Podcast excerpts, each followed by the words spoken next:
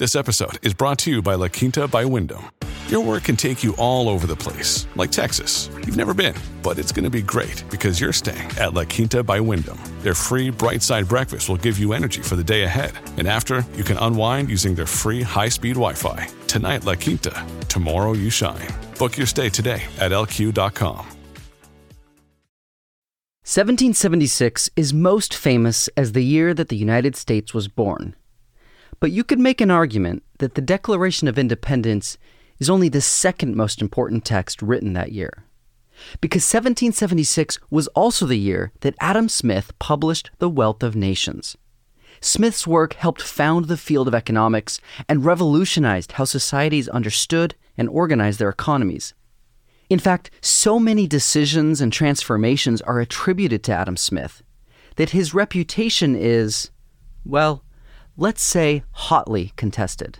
Smith has a very complicated reputation, um, and that's kind of putting it lightly. So my name's Glory Liu. I'm a college fellow and lecturer in social studies at Harvard. The Wealth of Nations became hugely popular and continues to shape our understanding of economics and politics. In the popular view, Smith is thought of as, you know, the father of capitalism, the father of modern economics, his most famous ideas being things like self-interest and the invisible hand, right? The invisible hand of the market, not the heavy hand of government. In short, many see Smith as an economist, and only an economist. That's the popular view, and it's very narrow and it's often very politicized. Among Smith scholars, though, especially historians and political theorists, we tend to think of Smith as primarily a moral philosopher, right? Somebody who wrote The Theory of Moral Sentiments and The Wealth of Nations and gave lectures on jurisprudence, wrote about the history of astronomy, belles lettres, rhetoric, and everything else. This is how Smith understood himself. He was a philosopher, and he saw his work on economics as deeply connected with his work in moral philosophy.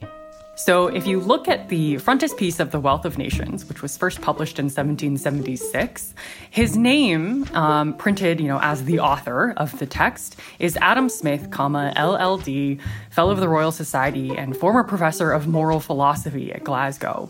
So, you know, even in the work that would later become known as the founding text of modern economics, it's clear that Smith wanted to be known as a moral philosopher, right? A kind of broad-minded, ambitious social scientist of the Enlightenment, not what we now think of as narrowly economics or an economist. Welcome to Writ Large, a podcast about how books change the world. I'm Zachary Davis. In each episode, I talk with one of the world's leading scholars about one book that changed the course of history. For this episode, I sat down with Professor Glory Liu to discuss Adam Smith's The Wealth of Nations. Tell us about Adam Smith's life. Smith was born in um, a kind of seaside town called Kirkcaldy in Scotland in seventeen twenty-three. He was educated at a local school in the area, and then he went on to study at Oxford and eventually came back to Scotland and taught at Edinburgh and the University of Glasgow. In seventeen fifty-one, Smith became a professor at Glasgow University, teaching courses on logic. Two years later, he became the university's head of moral philosophy.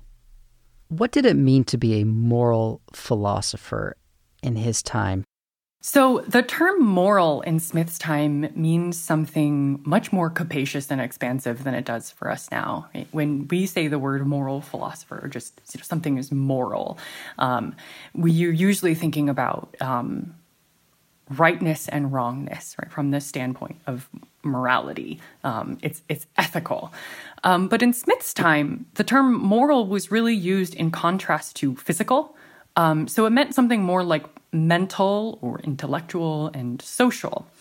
So when we say that Smith wrote a book of moral philosophy, it's it's not so much that he wrote a set of moral precepts, right? Thou shalt not kill. You should always obey your conscience. Um, you know, drinking is bad and the like. Um, it's more like what we would call today moral psychology. Smith was interested in explaining um, what goes on in our minds when we are making judgments about our own behavior and about other people's behavior. Smith saw that our actions and judgments about ourselves and others stem from sympathy. He meant sympathy beyond just sorrow or pity. He meant in the broad sense of being able to put ourselves in others' shoes and feel what they are feeling.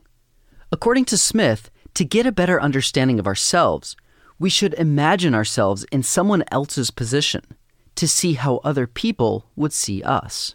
And so that's that's what the theory of moral sentiments is about. It's it's about um, how we come to know ourselves um, in relation to other people. Smith had this ability to really vividly illustrate what it's like to be inside our own mind and to kind of see both inside and outside of ourselves. Smith taught these theories at Glasgow for thirteen years, and it was during this time that he published The Theory of Moral Sentiments. Then, in seventeen sixty-three, a British politician named Charles Townshend offered Smith a job tutoring his stepson, the Duke of Buccleuch. Smith left his university teaching career behind and toured around Europe with his new pupil. And they go on tour in Europe to um, Paris, Toulouse, and Geneva. Um, and it's there that Smith encounters these illustrious thinkers of the French Enlightenment as well. One particularly influential group he met were the physiocrats. They had pioneered a new economic theory called physiocracy, which can be loosely translated as government of nature. The physiocrats believed that a nation's wealth came from the land instead of from manufacturing or commerce. And so they placed a great deal of importance on agriculture and land development. And Smith thought that this was a little bit too narrow, right? He thought that manufacturing and commerce actually could contribute a lot to a nation's wealth and overall growth. The physiocrats also believed in a natural order given by God. They believed that a society governed by the laws of nature was the ideal society, and that these laws of nature, in contrast to artificial, human-created laws like the social contract, allowed people to live together without sacrificing freedoms. The physiocrats were also defenders of free trade. They believed countries should trade their excess resources from the land for those that they cannot produce themselves. Smith, of course, was sympathetic to the idea of free trade and um, you know, freedom of occupation, but he resisted the idea that it could be forcibly imposed on a nation, and that like an ideal, you know, distribution or kind of ideal constitution of the nation's economic capacities could be directed. After his travels with his pupil, he returned to Scotland and started assembling his new ideas, combining his earlier work on moral philosophy with these new insights on economics. He returns to England and Scotland to begin writing The Wealth of Nations in over basically a ten-year period. Um, but we know that Smith had actually drafted earlier parts of The Wealth of Nations um, between seventeen sixty-two and seventeen sixty-seven, really. He's giving his lectures on jurisprudence. Um And at this point in, in, in his career, he'd already become famous for writing The Theory of Moral Sentiments.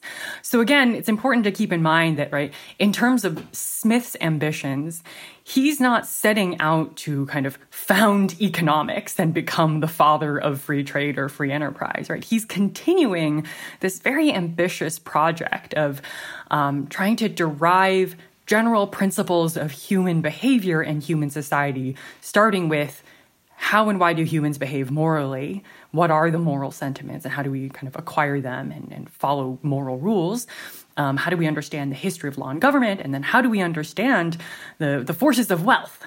Smith was also influenced by one of the most remarkable and brilliant philosophical movements in history, the Scottish Enlightenment. Key figures from this movement include Smith's teacher, Francis Hutcheson, his best friend, David Hume, and his university colleagues, like Thomas Reid and Adam Ferguson. They're representative of a distinct way of thinking about man and society and systematizing principles of man and society. And they kind of model themselves after Newton, right? Hoping to discover universal, constant, scientific principles about the relationship between man, government, and society. And the idea being that, you know, if human beings, like the fundamental particles of physics, have an essential, unchanging nature, then we can understand the conditions under which you know, people and societies behave differently. So, you know, it's important to remind ourselves that the Wealth of Nations is just one part of this bigger social science that has its roots in Scottish Enlightenment thinking and then kind of radiates outward. These were the major philosophical changes happening in Europe at the time, but there were political changes as well. On the other side of the Atlantic Ocean, the British colonies were fighting for their independence. No one knew how this would play out. Would the colonies gain some independence but still be under British control? Or would they become their own nation, completely independent? And so it's at this really critical moment where Smith's readers know that the colonial question, which Smith writes about in The Wealth of Nations, is right on the front of their mind. It's right at the front of national and international politics. And some of Smith's immediate readers and critics actually tell him in private correspondence, like, this book is great. You did a really good job systematizing these principles, but there are times at which I think you're being a little bit too polemical, right? It it speaks too much to present issues, they'll say. And of course, they're talking about the American question, right? What to do about these kind of rowdy colonies. Smith thought the colonies should be independent, but maintain a free trade relationship with Britain and even possibly an informal military alliance. Smith was also openly critical of British imperialism in general. By this time, the British Empire had set up colonies all around the world, including parts of Africa, the Caribbean islands, and India. He was not in favor of how Britain was bulldozing their way through other countries for their own economic gain, without regard to the public, either the British public or the inhabitants of the colonies themselves. So colonialism, imperialism, state capture, right, these are all matters of global politics that loom large in The Wealth of Nations. This shift in Smith's career from moral philosophy to political economy has intrigued scholars and historians for years, especially in Germany. In fact, they refer to it as the Adam-Smith-Problem. Smith, in The Theory of Moral Sentiments, is fundamentally interested in and, and sees humans as being fundamentally motivated by sympathy. But then by the time we get to The Wealth of Nations, right, suddenly it's just self-interest. So, right, the theory of Das Adam-Smith-Problem goes is that Smith changed his mind and he became a materialist. Um, and that happened because he encountered these thinkers in France who converted him. But, you know, fundamentally, Das Adam-Smith-Problem is a question about the philosophical compatibility between sympathy and self-interest. I think oftentimes when we ask about the compatibility between the theory of moral sentiments and the Wealth of Nations, we're asking something like, are ethics and economics compatible, right? Does modern economics, as the way we see it, have a moral foundation, right? Is capitalism moral? Those are the new kinds of questions around the compatibility of the moral philosophy and the political economy of Adam Smith. Those are the kinds of questions that I think people are bringing to Smith today.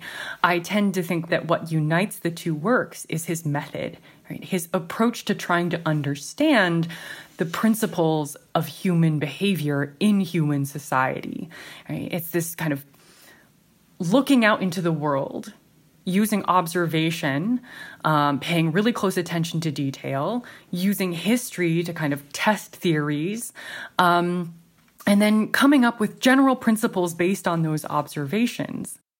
Now I would love for you to give us uh, a summary of the book. How's it structured? What are the what are the most powerful stories or arguments that that are in there? So I like to think about The Wealth of Nations as a book about economic life. And notice I didn't say it's a book about economics, like principles of economics. It's a book about economic life. And the title, the full title, is An Inquiry into the Nature and Causes of the Wealth of Nations. It's an investigation into the nature of wealth, right? What it is, how it's measured, what causes it to increase or decrease, what stunts its growth. And crucially, it's about the wealth of nations, not the wealth of individuals. So five books, two volumes, huge book. I'm not going to be able to cover every single thing here, but I think that summarizing really briefly, um, based on the structure of the book, again, illuminates just how remarkable of a book it is and how different it is compared to what we often think it is about.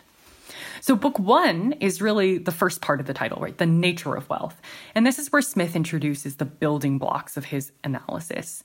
So he has the famous illustration of the pin factory um, to talk about the division of labor, right? One man draws the wire, another man cuts it, another man sharpens the pin, another one puts the head on, right? And it's because of the division of labor that you have an increase in the productive powers of individuals and of nations. He also introduces, um, you know, these other building blocks, definitions of price, labor, wages, and the like. Book two is, is, you know, similarly building blocks, but instead of covering the nature of wealth and how it's produced, it covers things like money, stock, and capital. So how does wealth flow? Book three is my favorite, and I think it's the most interesting because it is unlike other parts of the book. It's where Smith turns to history, starting from the fall of Rome, leading right up to kind of the beginning of the period in which Smith is living.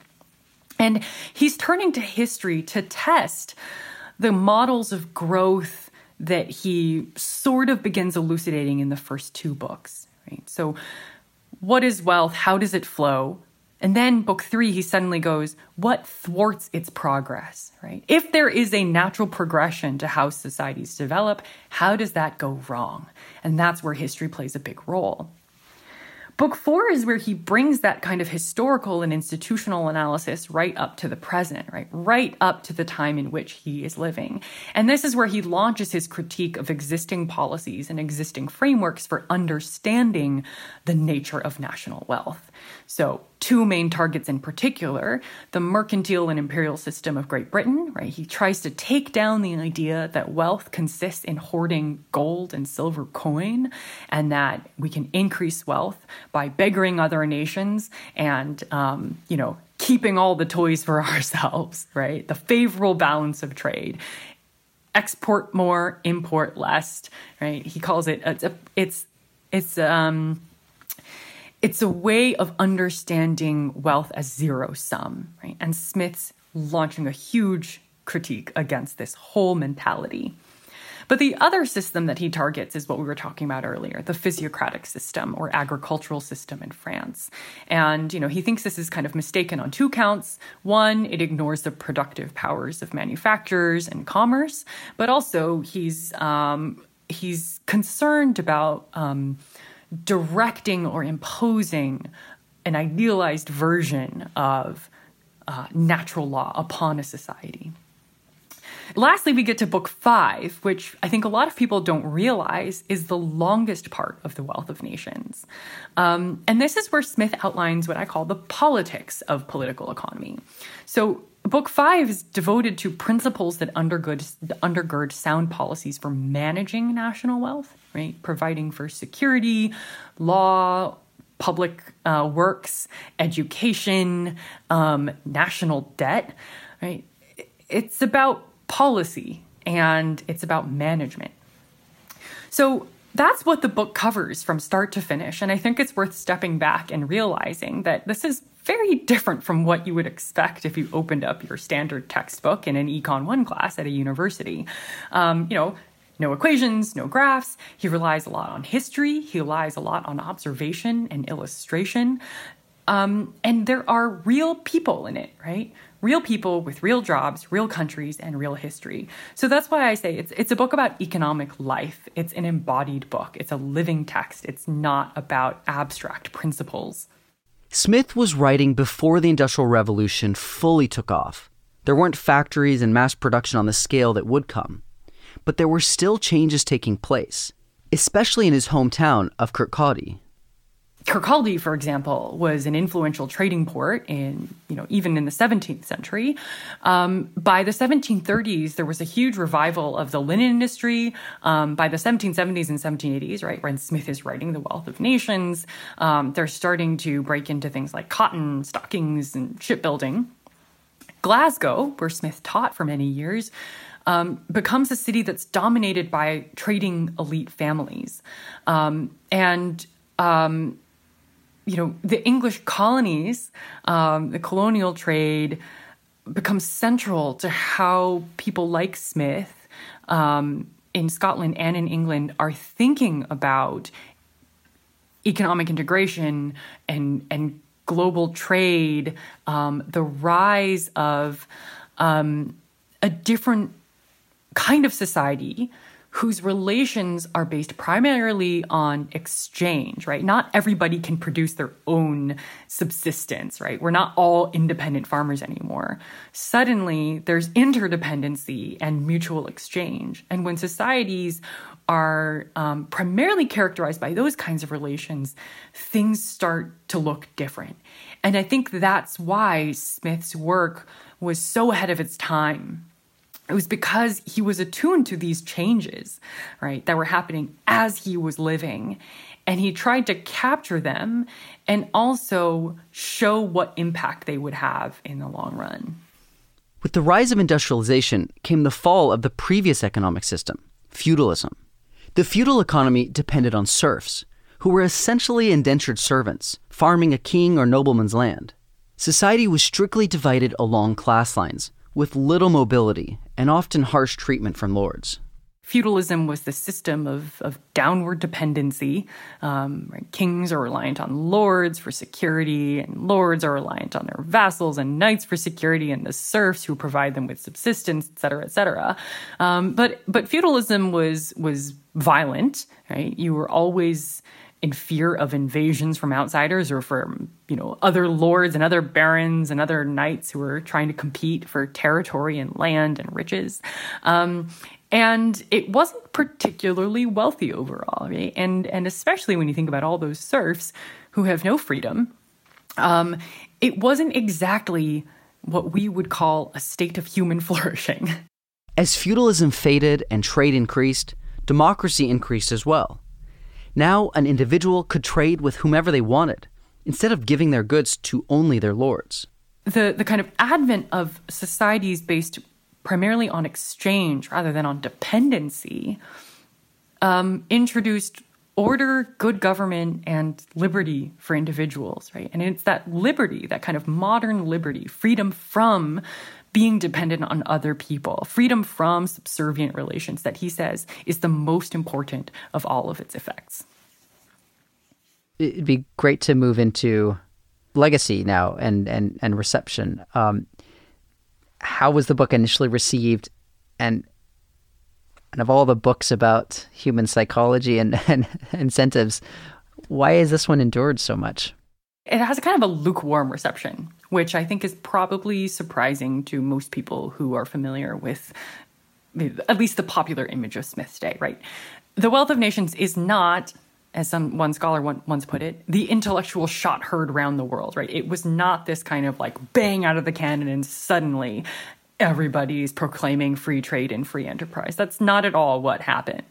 The Wealth of Nations was not by any means Smith's most influential book immediately following publication. For a long time, Smith's seventeen fifty-nine book, The Theory of Moral Sentiments, was much more widely read and celebrated. The Wealth of Nations has a different reception story in the United States. Um, it also is very well known. Um, it's considered the best book on matters of political economy and finance, but it doesn't have the connotation of being revolutionary, right? Very few people are going around waving the Wealth of Nations around and saying, Adam Smith, the father of economics, right, says this and therefore we should do that. It's it's much more of a kind of technical, neutral, but not necessarily politically neutral, right, but like it's a technical resource that people like James Madison, John Adams, Alexander Hamilton especially can kind of take chunks of it, apply the logic to a specific policy issue like, you know, starting a national bank or making a case for promoting manufacturers and, and using the kind of underlying economic argument to, to support a different institutional agenda, right? And they do that in ways that kind of act separately from Smith's intellectual authority. So it's important, but it's not revolutionary, right? It's not necessarily paradigm shifting. And there definitely isn't kind of an intellectual authority around Smith in the eighteenth century in America. But as political economy became more popular as a field of study, the book began to take on a different legacy.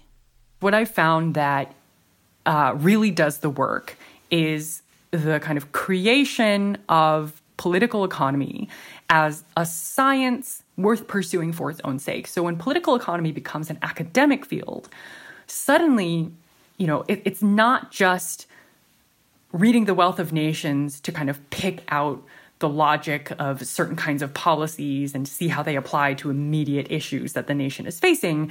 It's more about, okay, is this scientifically consistent? Um, what are the kind of transcendental principles that uh, speak beyond the time for which the book was written?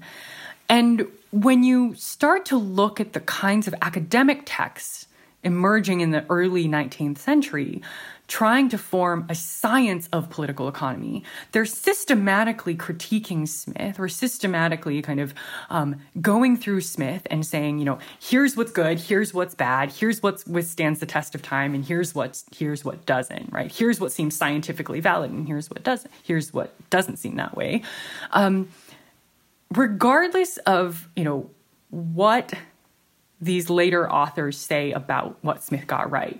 They all agree that Smith was the founder of the science, right? So, like, political economy has to start somewhere, right? The science of political economy needs a founder.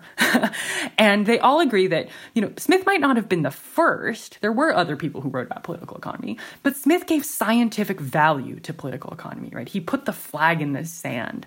This process of combing through and critiquing Smith's work is how he gets the title of the father of economics. And that process really, you know, it, it never ends. Even in the late nineteenth century, one hundred years after Smith first wrote The Wealth of Nations, um, Publishers Weekly put out a contest for its readers asking, what's the best book on political economy? Right? This is one hundred years after The Wealth of Nations is written. And the, and people said that The Wealth of Nations was the number one book on political economy. It was tied, actually, with John Stuart Mill's Principles of Political Economy. So, you know, there there's there's a lot of work that was done by um, by people who wanted to create a science of political economy specific for American circumstances, um, and how Smith could be reinterpreted and adapted for those circumstances. And that's a big part of the story about why we get kind of um, a version of Smith as Smith the scientist, or Smith the father of economics. One of Smith's best-known ideas in The Wealth of Nations is the phrase, the invisible hand of the market.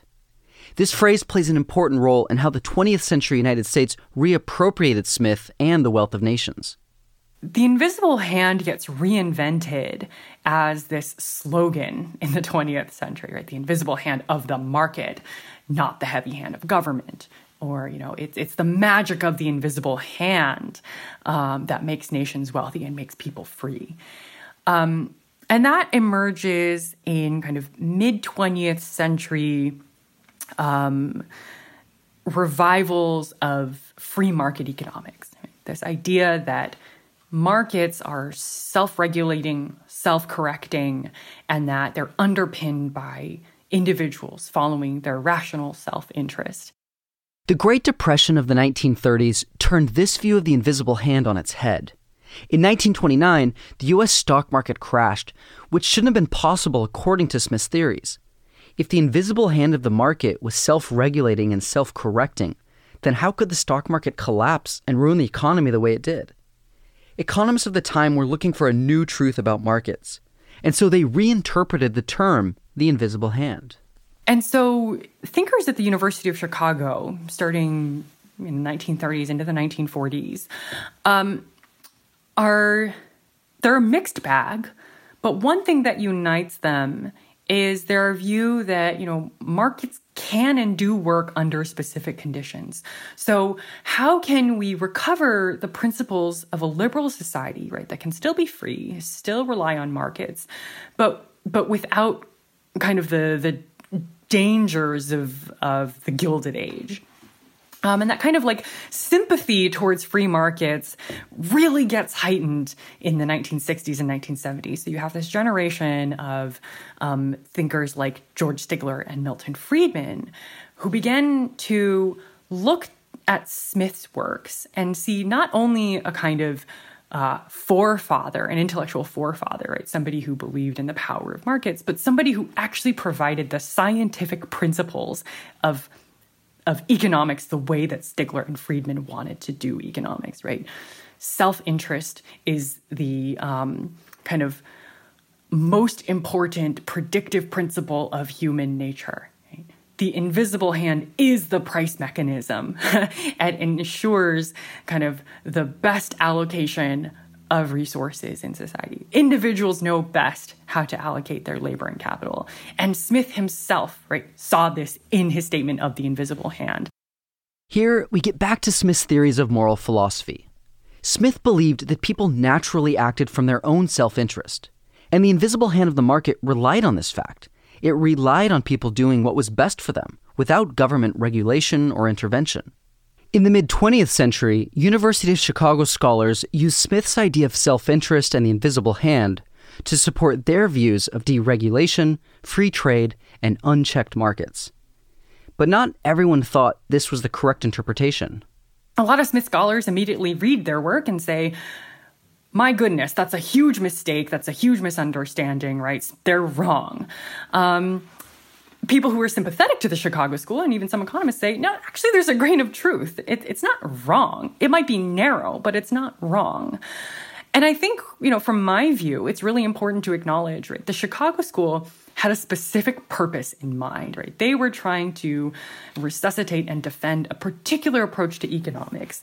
And for somebody like Milton Friedman, they had a very distinct, very strong political agenda attached to that, right? That it was um, scientifically true that markets worked in this magical way and therefore, right, deregulation and therefore scale back the welfare state. Now, from my view, the, the quote, harm that's done to Smith is not so much that that's a misreading of Smith, but that it that it can't stand alone without completely ignoring, right, what he wrote in The Theory of Moral Sentiments and what he talked about in terms of um, his views of politics in the lectures on jurisprudence and indeed in The Wealth of Nations. So, um I think what we have to realize about that particular view of Smith, right, that Smith associated with the, the Milton Friedmans of the world and, um, you know, undeniably aligned with the Heritage Foundation and the American Enterprise Institute, um, is that that version of Smith has become so powerful and so influential, but it relies on an assumption that Smith had it in mind, right, to kind of create this science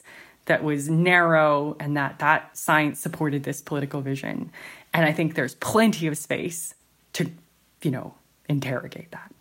The invisible hand isn't at the broadest level, is at the broadest level a story about unintended consequences. Um, that there can be, under certain conditions, situations where people Um, can promote the public good without intention or direction. But that does not necessarily imply, right, an aggressive policy of deregulation. um, what I think the invisible hand does point us to is the broader context in which Smith is, in, is using that metaphor, um, which is a story about merchant capture of the state. Right? So this idea that Smith was anti-government, right, is mistaken because it, it it misreads Smith's criticism as criticizing the state when in fact he's criticizing people in positions of economic power, right? Merchant interests, people who are leading the British East India Company, who want to persuade legislators to pass legislation in their favor so that the East India Company can do its own thing and ravage an entire continent at the expense of the public. Right? So Smith's criticism is directed towards those people, right? The merchant mindset, not the government. Does he does he still think the government is kind of weak and incompetent sometimes? Yes. Is he skeptical of politicians' cognitive and moral abilities? Yes. But is his criticism ultimately directed at governments? I don't think so. Um, I think it's more directed at this merchant mentality, right? That you can use the state to promote private interest above the public interest. And that's what he's really worried about. How do the ideas in this text bleed out into society and culture and economies in ways that we recognize? So I think of reception and influence being two sides of the same coin. Another metaphor that I've used is kind of a supply-side story versus demand-side story. Right? Supply-side story of Smith's influences, there's something innate about The Wealth of Nations, right? That that that enabled it to withstand the test of time. That it, in and of itself, is um, kind of like the Bible, right? It's transcendent. Of course, Smith had incredible literary talents. Of course, his vivid illustrations were powerful. And of course, he's speaking to perennial questions, right? National wealth, that, those questions about national wealth, how to manage it, um, questions about trade, they're never going to go away. But I think it's easy to be blinded by our assumptions about what makes a text great, right? And so that's why I take more of the demand side approach to understanding influence, right? It's the demands that we bring to the text. What is it that we're trying to get out of the text? In the early nineteenth century, the demands that Americans were bringing to the text was, was a deep need to understand and create a new science of political economy, but one that didn't just originate in, in Europe, but to kind of take the sources from European authors. Smith wasn't the only one, right? You had Jean-Baptiste Say, you had Ricardo, you had Malthus, you had John Stuart Mill. And they're taking these sources and saying, okay, what can we take to kind of create our own science of political economy for American circumstances, right? So Smith is influencing American thinkers in that way, but it's not because Smith, you know, from the grave is exerting influence. It's because Americans are coming to Smith with specific needs. Same thing with the idea of free trade, right? Smith is referred to as the apostle of free trade throughout the nineteenth century. And um, I, I find it hard to believe that Smith himself set out to write the book to become the apostle of free trade. Yes, he championed free trade. But really what happens, like why did that reputation become so prominent, is because later thinkers in kind of need of intellectual legitimation, in need of authorities to invoke, to to identify a kind of political stance that they're taking for or against free trade, look to Smith and say, hey, the father of the science of political economy was in favor of free trade. Therefore, we must be right. Therefore, we must pursue these policies. Right? And, and that is a way in which we have to understand influence. Smith didn't set out to create the discipline of economics, but that's what he did. By combining his experience in moral philosophy, his views on the physiocrats, and the influence of the Scottish Enlightenment thinkers, Smith laid the foundation for how we continue to think about production, trade, capitalism, and wealth. I think Adam Smith brought our minds to life, and he also humanized the way in which we understand economic life. Right? So even if today we see him as the founder of economics, and economics is so different from the way Smith envisioned it, he he made the science of political economy fundamentally about humans. And I think for that, you know, uh, the world has Smith to thank. Writ Large is produced by Jack Pombriant, Liza French, and me, Zachary Davis. Script editing is by Galen Beebe. We get help from Farron Du. Our theme song is by Ian Koss, and our branding is by Dan Pecci. We're a member of LitHub Radio. Writ Large is a Lyceum original production.